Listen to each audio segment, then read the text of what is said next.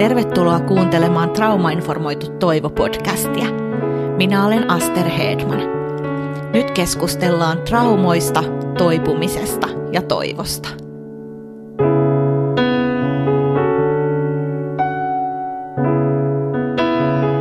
Tervetuloa kuuntelemaan Traumainformoitu Toivo-podcastin jaksoa, jossa käsitellään traumatisoitumista ja unen – mielikuvituksen ja leikin roolia toipumisessa.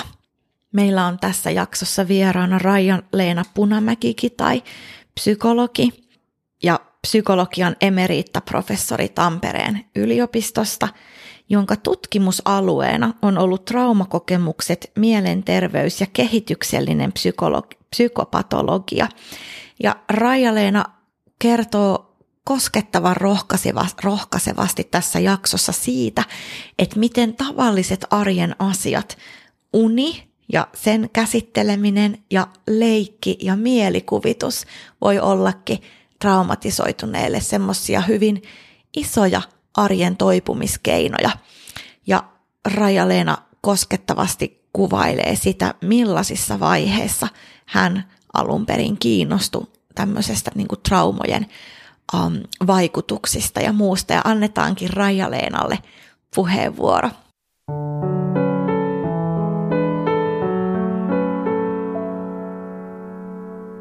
Hei ja tervetuloa Trauma-informoitu Toivopa podcastiin, Raija-Leena Punamäki-Kitai. Suuri ilo saada sut tänne vieraaksi.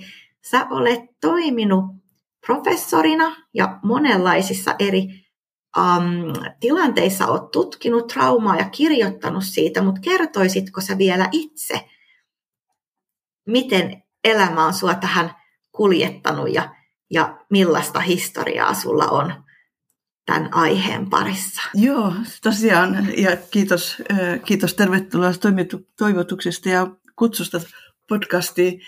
Tosiaan tämä mun kiinnostus trauman tutkimiseen ja trauman hoitoon oikeastaan liittyy sillä tavalla eh, siihen eh, tosiasiaan, että mä oon asunut lähi silloin nuorempana, parikymmentä, 30-vuotiaana. Ja silloin ihan se taustalla oli se tavallinen tarina, eli mun mies on lähi kotosi Palestiinasta, mutta israelilais-juutalainen. Ja me asuttiin Jerusalemissa ja oltiin hyvin am, poliittisesti aktiivisia. Ja silloin useimmiten, jos sä sanoit, että tää, sä oot psykologi, niin silloin tavallaan ne tutkimuskysymykset, mitä meillä on tullut sit vuosien varrella sekä tällä hetkellä palestinalaisten, kurdistanilaisten ja israelaisten tutkijoiden kanssa, niin lähti hirveän pitkälle siitä niin kuin vanhempien huolesta ja myöskin niin kuin kiinnostuksesta Eli niin kuin ensimmäisiä ehkä isompia tutkimuksia, mitä me tehtiin, oli kysymys siitä, että minkälaiset unet, minkälainen unen rakenne ja unen sisältö saattaa suojella laps, lapsen kehitystä ja lasten mielenterveyttä erittäin äärimmäisen vaarallisissa tilanteissa. Ja, ja se lähti nimenomaan juuri siitä, että äidit sanoo usein, että vain meidän talossa – lapset huutaa kauhuissa ja vain meidän talossa lapset itkee. Ja ylipäänsä, että vanhemmilta tuli sellainen tunne, että, että trauma, tämä sota ikään kuin tulee tämmöiseksi kutsumattomaksi vieraaksi, mm. joissa he vanhempina joutuu niin kuin ikään kuin sivusta katsojiksi ja statistin osaan. Ja siitä tietysti tehtiin, tutkittiin, edell- tutkittiin myöhemmin tietysti myöskin tämmöisessä terapiatilanteessa unien merkitystä ja jos tässä hyvin no, nopeasti nyt voisi sanoa se, että no minkälaiset unet todellakin sitten ihan tilastollisesti ja, ja hyvin niin kuin neulan silmä, tutkimuksellisen neuro, neulan silmän läpi ää, olivat hyväksi lapsen mielenterveydelle, oli se, että niissä käsiteltiin erittäin monenlaisia tunteita sekä sekä positiivisia tunteita että, me, että negatiivisia tunteita, eli tavallaan tunteiden repertuaari. Ja toinen oli se, että, että ne todella olivat, ö, olivat niin narratiiveja, eli aitoja kertomuksia, jossa on seeni ja henkilöt ja tapahtumat, huippukohta ja jopa opetus siinä lopussa niin muuttamaan unia tähän suuntaan, että ne olisi enemmän narratiiveja ja niissä olisi tunteiden repertuaria ja myöskin behaviorisen kognitiivisen tason repertuaria. Sitten se niin kuin tulokset osoitti, että se meidän terapia ei siihen ollut tarpeeksi hyvä, mutta kuitenkin tulokseksi tuli se, että, että tässä on tava, niin kuin vakavat traumat takana, kidutuksen uhrit, jos heille pystyy niin kuin lisäämään tämän tapaisia unia terapian aikana, niin silloin ne olivat yhteydessä siihen parempaan mielenterveyteen. Eli sillä tavalla on niin se tausta tullut, tullut. ja sitten tietysti joku pilkkasi meitä ja nauroi, nauroi meille, että me tutkittiin silloin tut, lapsia, sitten myöhemmin tutkittiin isoäitejä ja isiä ja tämmöisen trans sukupolvisen trauman siirtymistä ja sitten tosiaan viime aiko, ihan viimeisenä vuosina ollaan tutkittu alle yksivuotiaiden lasten traumoja sekä sotatraumoja, mutta myöskin sitten äidin mielenterveysongelman tuottamia traumoja ja päihdekäyttäytymisen tuottamia traumoja. Esimerkiksi tällä hetkellä, kun me raportoimme jotain viimeisiä tuloksia alle, alle vuoden ikäisen lapsen ihmisen traumasta selviämisestä ja trauman kokemuksesta, niin me tutkitaan äitien tämmöisiä niin kuin, tää, siis tota, kehtolauluja ja lastenlauluja. Eli me yritetään niin kuin, saada selvää se, että, että taaskin se lähtee terapeuttiselta lä- lähestymistapalta se, että me käytetään paljon alle yksivuotiaiden traumatilanteita kokeneiden perheiden kanssa niitä niin kuin äitien ja isien omia muistoja, vaikka ne usein on ollutkin just tässä niin, suomalaisessa aineistossa ja myöskin palestinaisessa ja kurdistanin aineissa, myöskin, että heillä on ollut jo itsellä alle yksivuotiaana pahoja traumoja, mutta silti kuitenkin tämmöisillä niin kuin lasten loruilla ja narratiiveilla ja taas kerran ja, ja äänianalyysien avulla, niin me, saat, me pidetään sitä hyvin niin kuin tärkeänä keinona. Onpa siis tosi mielenkiintoisen kuulosta.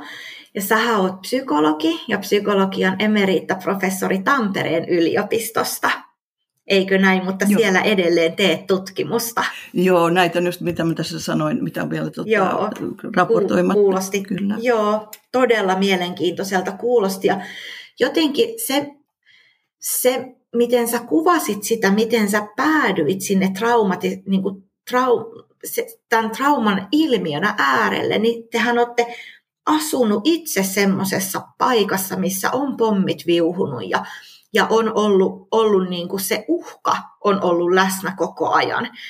Niin miten sä vertaat sitä tilannetta, niitä traumoja, mitä vaikka jollain tuommoisella sota-alueella tulee. Toi oli muuten mielenkiintoinen, mitä sanoit, että äidit koki, että heidän talonsa on se, missä lapset huutaa öisin kauhuissaan. Niin, niin voiko sitä kokemusta jotenkin verrata Suomeen, kun meillä on sitten erilaisia uhkia. Se ei ole välttämättä se sota meillä, mikä on uhkana. Se voi olla just ne mielenterveysongelmat, päihdeongelmat, uupuminen, jotkut perheen ulkopuolisetkin tekijät. Mutta tuleeko meillä Suomessa myös sun käsityksen mukaan se tunne, että, että vanhemmat ajattelee, että just meidän koti on se, missä lapset huutaa hädissään öisin? Joo, kyllä me sitä ollaan kovasti mietitty ja tietysti sellainen tutkija aina piiloutuu älyllisen analyysinsä taakse, mutta todella ihan niin kuin, voisiko sanoa niin kuin vahva kysymys on se, että siis ihan niin kuin perimmältä, että mitkä ihmisen psyykkisistä prosesseista on universaaleja ja mitkä on kulttuurisidonnaisia. Niin tietysti tässä voidaan vähän analogisesti ajatella se, että kun sotatilanne on niin näkyvästi, mm, näkyvästi olemassa oleva hengen vaara, mutta sitten mm. me ollaan opittu hyvin pitkälti traumatutkimuksesta ja traumatyöstä se, että, että kuitenkin ihmiset, me ihmiset koetaan myöskin semmoinen niin hyvin ulkoinen traumatapahtuma, niin kuin me usein sanotaan niin kuin lakimiesten traumatapahtuma, eli onnettomuus tai, tai kidutus, pommitus tai tämä väärin tekeminen, niin sehän on niin kuin ulkoisesti olemassa, mutta sillä on aina sellainen niin kuin psyykkinen ja psykodynaaminen ja myöskin mentaalinen ja symbolinen kaikupohja. Ja se on kiinnostavaa, että siinä mä uskaltaisin väittää se, että, että ne on taas hyvin universaaleja. Se näkyy noissa unissa myöskin se, että meillä on tämä loistava Antti Revonsuon tutkimusryhmä, Katja Vallin tutkimusryhmä, joka on paljon tutkinut tätä juuri, että miksi ihmeessä me ei nähdä semmoisia moderneja unia, miksi me nähdään niin samanlaisia unia niin kuin symbolisella tasolla, kun me ollaan traumatisoituneita kotipiirissä tai sitten me ollaan historiallisen trauman uhreja. Että kyllä mä sillä tavalla ainakin, ja tietysti koko tutkimushistoria ja psykologihistoria on se, että, että olisi nimenomaan hirveän suositeltavaa, että me opitaan niin kuin toisiltamme. Et enemmän sitä, se on kiinnostavaa myöskin ihan se keskustelu, että niin kuin reflektoida omaa kulttuuria. Mä tarkoitan tässä nyt rauhan ajan kulttuuria ja tällaista sotaista, koska siinä tulee, taiteilijat on tehnyt siitä paremmin semmoisia niin kuin, seenejä enemmän sen, että, että, me, että me ei millään, missään tapauksessa mentä semmoiseen ajatukseen, että eihän tämä nyt mitään, tämä on vaan mun tämmöinen trauma, mutta siellä ne todella kärsii. Ei sellaista, sellaista niin kuin todellisuutta ole olemassakaan, vaan juuri se, että, että me kuitenkin haluttaisiin niin paljon oppia toisiltamme. Ja tuossa just, mitä mä sanon vain esimerkkinä, niin meidän unitutkimuksen lähtöhetkistä oli se, että, että juuri niin kuin ryhmäterapia ja ja, ja itsehoitoryhmät ja semmoisen niin kuin yhden trauman ympärillä olevat ryhmät, niin siellähän usein on se ensimmäinen niin kuin hengästyttävä kokemus on se, että en ole ainoa. Ja sitten myöskin se kokemus siitä, että, että kyllä mä tämän kanssa on kuitenkin yrittänyt pyristellä ihan hyvin, kun sitä jaetaan muiden kanssa. Et sillä lailla mä pitäisin sitä tärkeänä, että tietysti asiantuntijatkin tuo toivottavasti niin kuin kiinnostavia näkökohtia, mutta nimenomaan se trauman kokeneen oma, oma niin kuin kokemus siitä. Et sillä lailla vähän, taisi olla vähän sekavaa selitystä, mutta kuitenkin siihen liittyy juuri sillä tavalla, että me usein niin kuin hiljennytään sit siihen, että eihän tämä ole mitään verrattavissa, verrattavissa tähän. Ja todella sitten tulee myöskin historialliset traumat, niin kuin omassakin perheen perheessä on, on, on niin kuin tietysti Euroopan juutalaista suurin 70 prosenttia menetti perheensä jäseniä niin sitten taas israelilainen ähm, tuommoinen, voi sanoa pilasarja, mutta teatterisarja, joka oli se, pilkkas sitä, että me luokitellaan, kuinka monta pistettä saadaan ihan niin kuin euroviisuista kustakin historiallisesta paikasta. Mutta näyttäen juuri se, että, että, että, että, että niin kuin tärkeintä on kuitenkin se, että me opitaan itseltämme ja toisimmalta se, että mitä on universaalia ja mikä on ihan ainutlaatuista just noin, ja ihmisinä semmoista rintarinnan menemistä ja toipumista toisten, kan, niin kuin tois, toisiamme kannatellessa. Kyllä. Joo. Miten se unitutkimus, minkä takia unen merkitys kiinnostaa tällaista traumatutkimusta? Mi- mi- mitä unessa voi tapahtua sellaista, mikä sitten meitä hoitaa? Tuossa tietysti jos hirveän negatiivisesti aloittaisi, niin se minkä takia unia on kyllä hyvin tärkeä ja ihan huolimatta siitä, mikä tera, terapia lähestymistapa on, koska ne on kyllä, me ollaan nimit, nimitetty niitä samoin kuin leikki ja fantasia ihmisen omahoitokeinoksi. Että se on niin kuin psyykkisen, psyykkistä omahoitoa tai itsehoitokeinoja, mitä meillä on, meillä on fyysisestikin.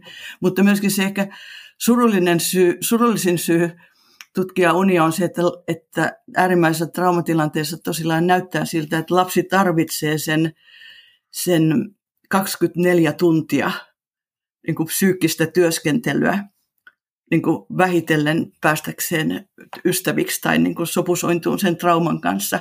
Ja myöskin se, että mikä tiedetään, että no nyt nykyisin jo aineuvatutkijat sanoi, että, että meidän aivot on lähes niin kuin aktiivisemminkin ja nimenomaan kokonaisvaltaisemmin työskentelyn parissa öisin.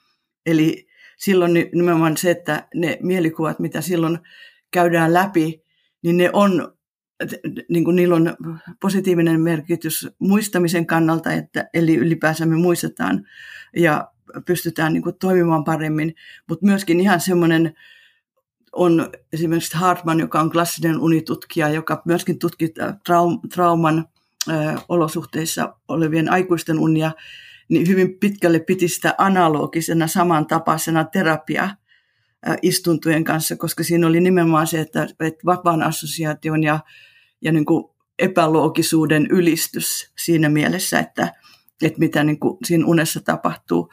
Ja sitten tietysti tässä just, kun me ollaan kuitenkin aika paljon niin kuin perheiden kanssa konsultoitu ja muutenkin, eli se, että jos unet on pahoja ja, ja niissä on painajaisia tai sellaisia niin kuin, ja myöskin niin kuin toistuu se traumatilanne uudestaan ja uudestaan, niin silloin niin kuin siitä sinänsä ei pidä olla huolissaan, mutta myöskin se, että unet on ehkä niitä helpompia psyykkisiä prosesseja, joita pystytään muuttamaan. Esimerkiksi leikin avulla näissä meidän interventioissa on aina se, että tuodaan unet kertomuksena ja piirustuksena, mutta myöskin se, että niitä manipuloidaan sillä tavalla, että tulee auttajia, lasten unista on kysymys, ja muutetaan sitä unen, niin kuin, äh, unen loppua, ja sellaistahan tehdään paljon.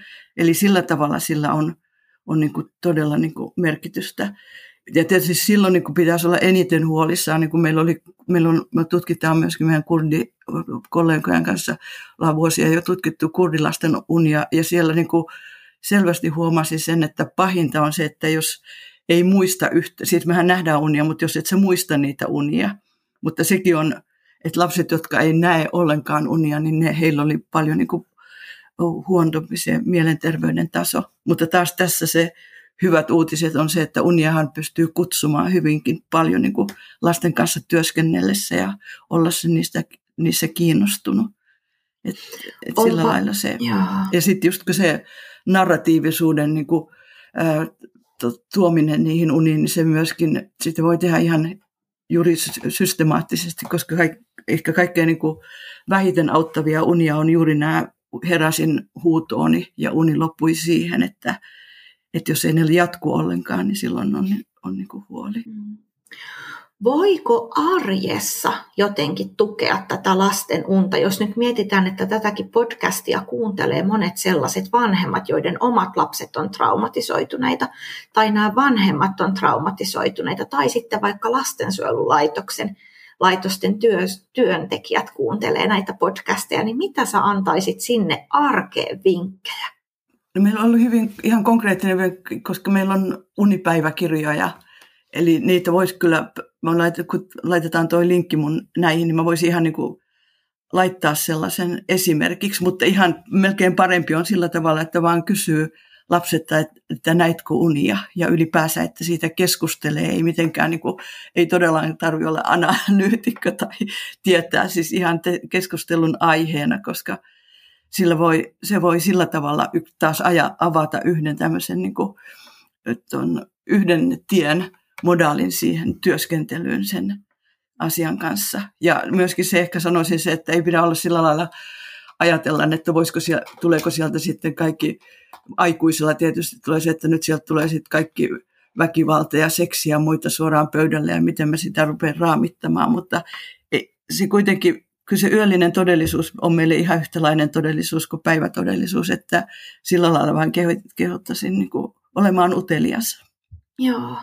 Sitten mulle toimittajan ähm, tiedolla, mikä ei ole kovin, kovin tietenkään tässä kohtaa syvä, niin tuli mieleen semmoinen kysymys, kun sä kuvasit tuossa aikaisemmin sitä, että et, et niitä unia jotenkin johdetaan tai ohjataan ja otetaan puheeksi ne siellä unissa esiintyvät asiat ja otetaan puheeksi se päiväsaikaan, siis mit, mitä siellä unessa ehkä ei olla niin uskallettu kohdata loppuun asti, niin ymmärsinkö, kuulinko mä sen oikein, että tässä oli pohjimmiltaan kyse siitä, että kaikkea on lupa tuntea ja kaikkea on lupa käsitellä.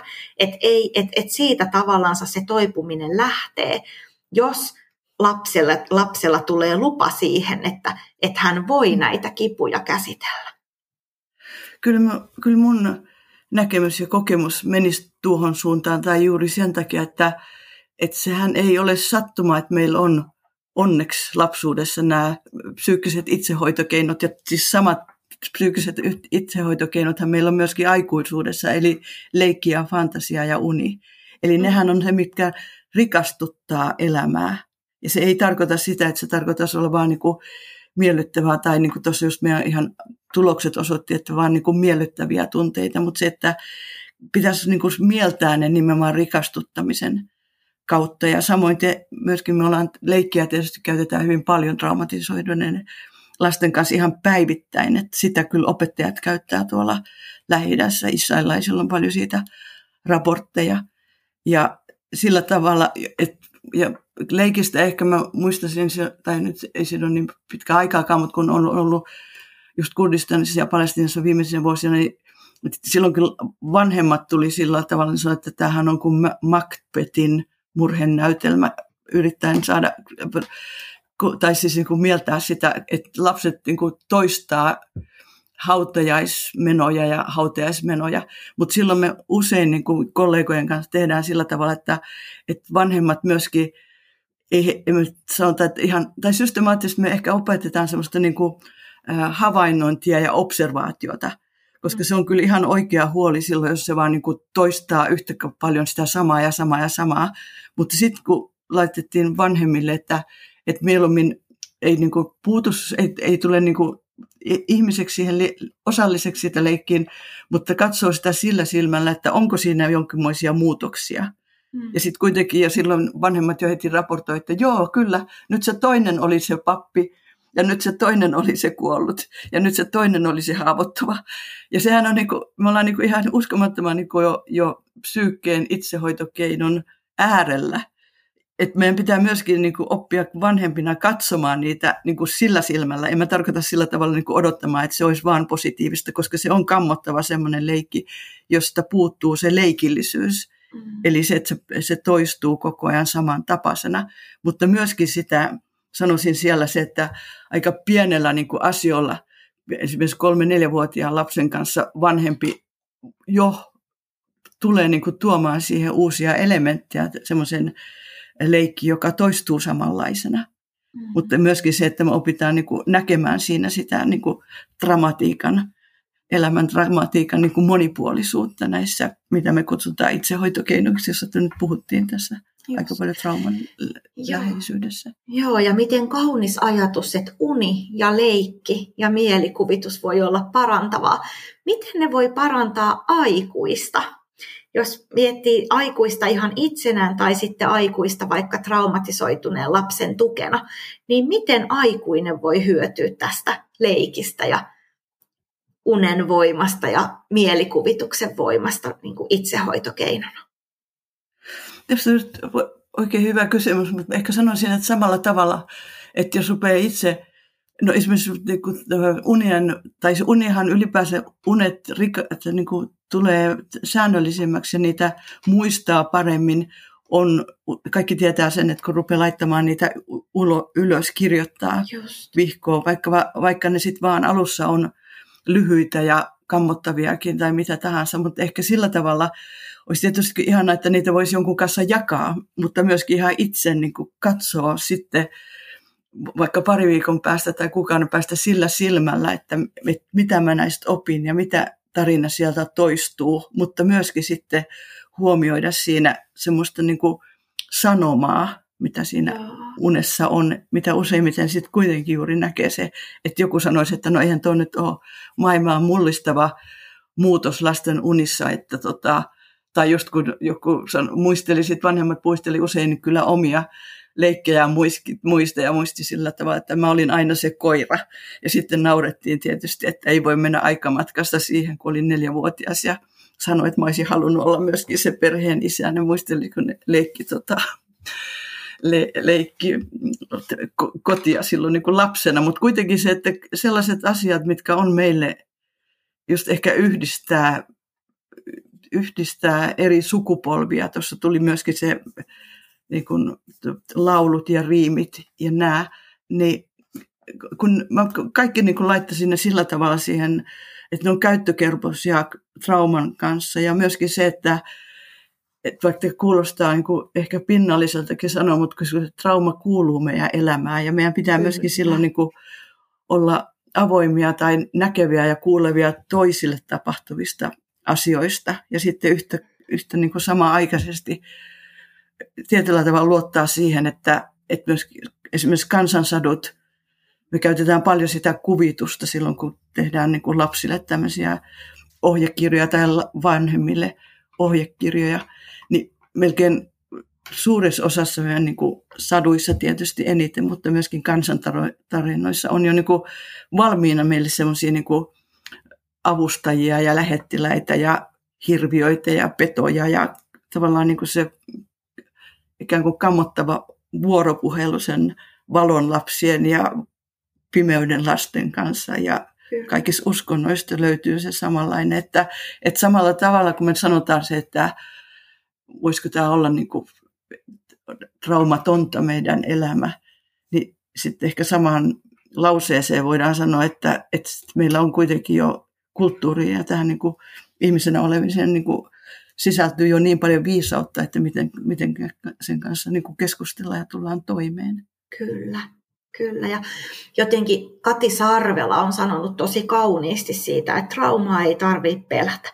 Että se voi tuoda sitten kuitenkin elämään niin paljon hyvää, vaikka siinä tilanteessa, kun on sen kivun keskellä, niin ei kyllä haluaisi silloin näitä sanoja kuulla.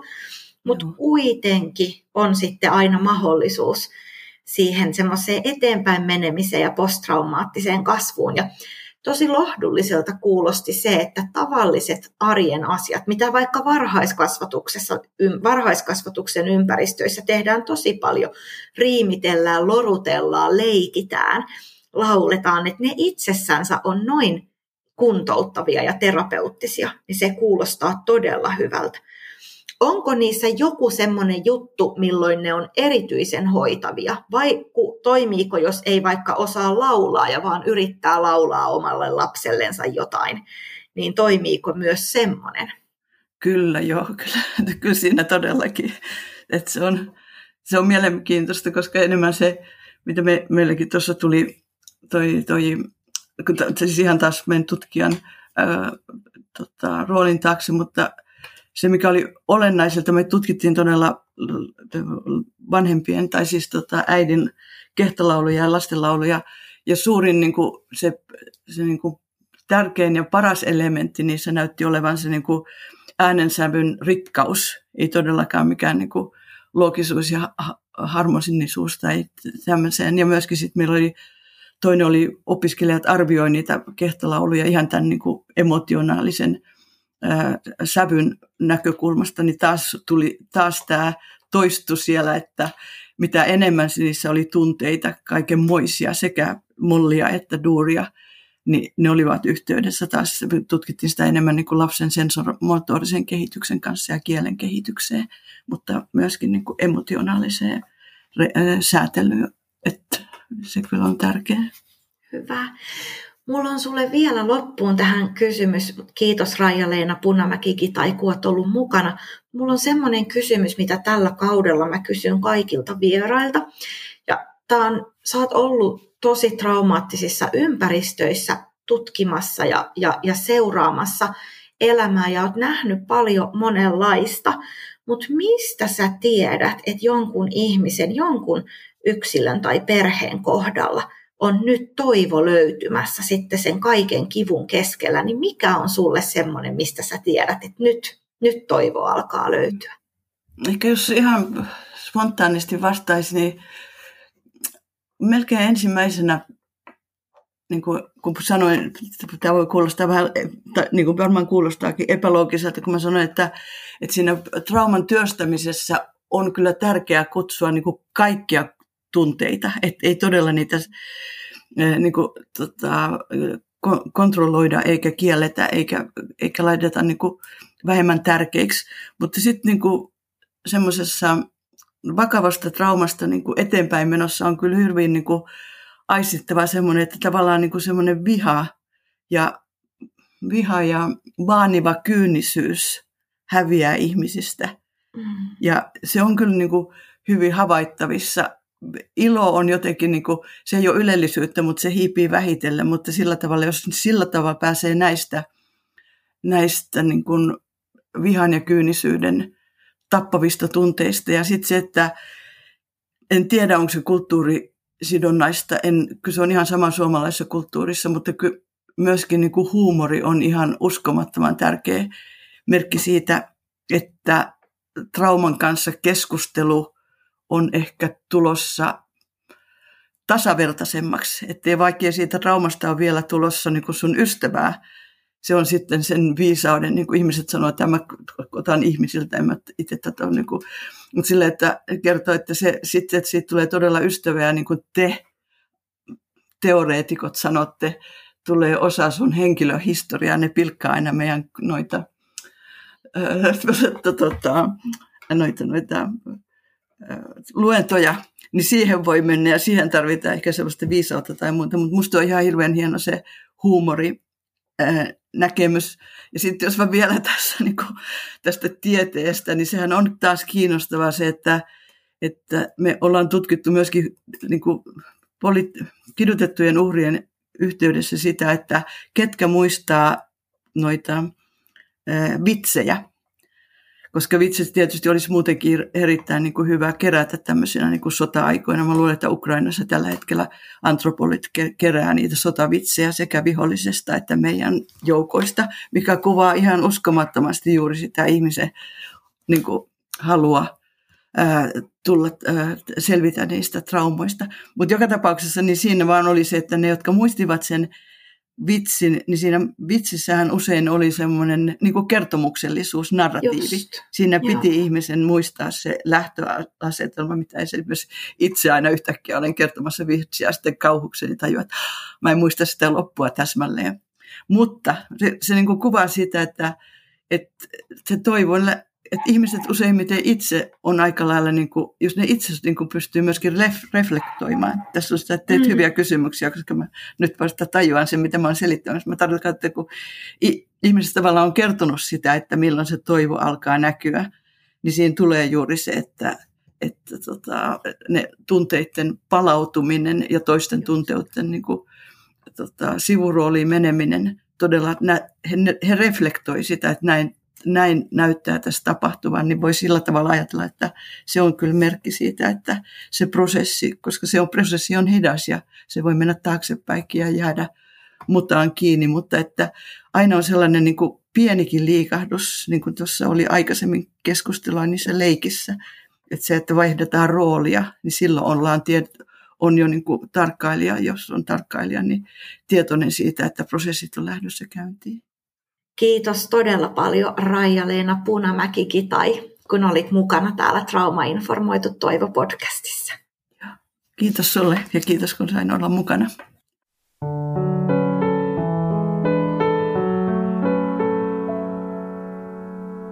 Kiitos Raija-Leena Punamäki-Kitai.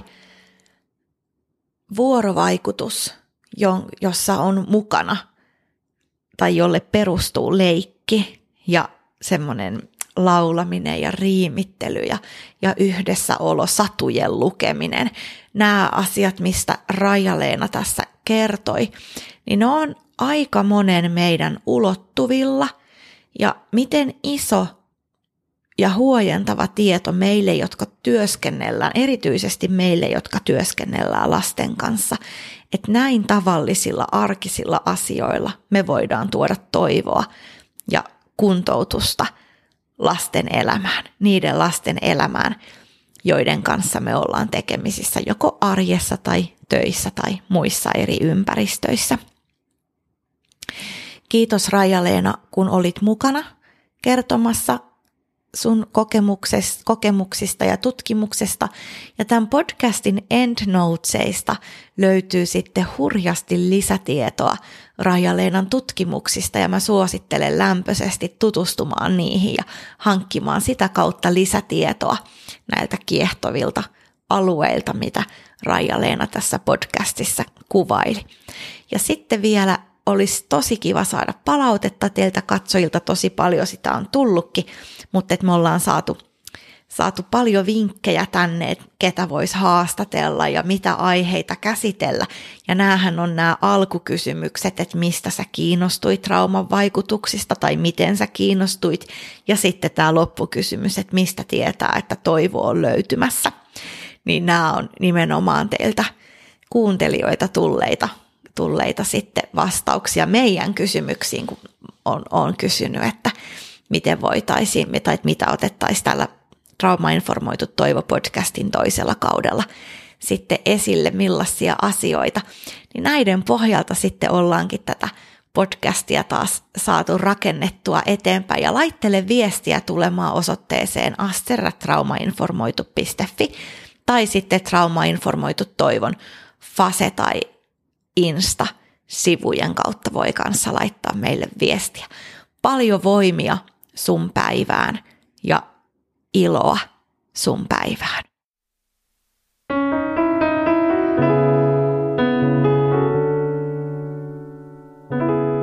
Kiitos kun olit mukana. Tsekkaa myös www.traumainformoitu.fi sekä Traumainformoidun toivon Facebook, Instagram ja muut sometilit.